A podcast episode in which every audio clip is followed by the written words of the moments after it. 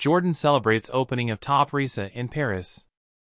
Qaisi, who is also the head of the Jordan Tourism Board, stressed the importance of this exhibition that sees the participation of 20 Jordanian travel companies in marketing Jordan's diverse tourism products and increasing French tourist arrivals.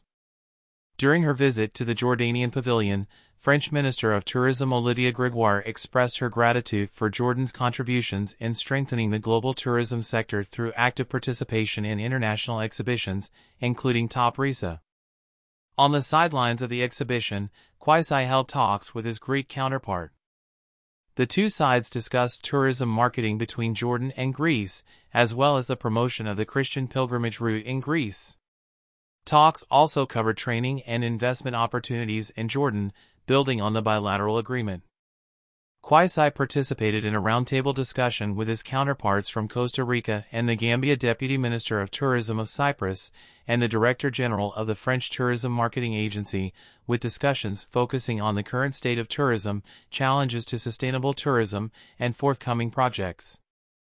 The exhibition, which runs between October 3rd and 5th, will bring together tourism ministers from 22 countries, 29,475 participants from the global tourism industry, and approximately 1,400 international brands.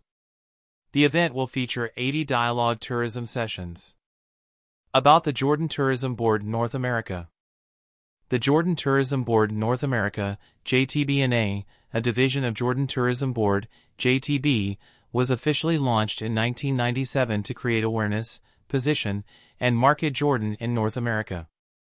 JTBNA follows the guidelines of the National Tourism Strategy and has offices in Washington, D.C., Dallas, and Canada and represents Jordan in trade, consumer, and media events.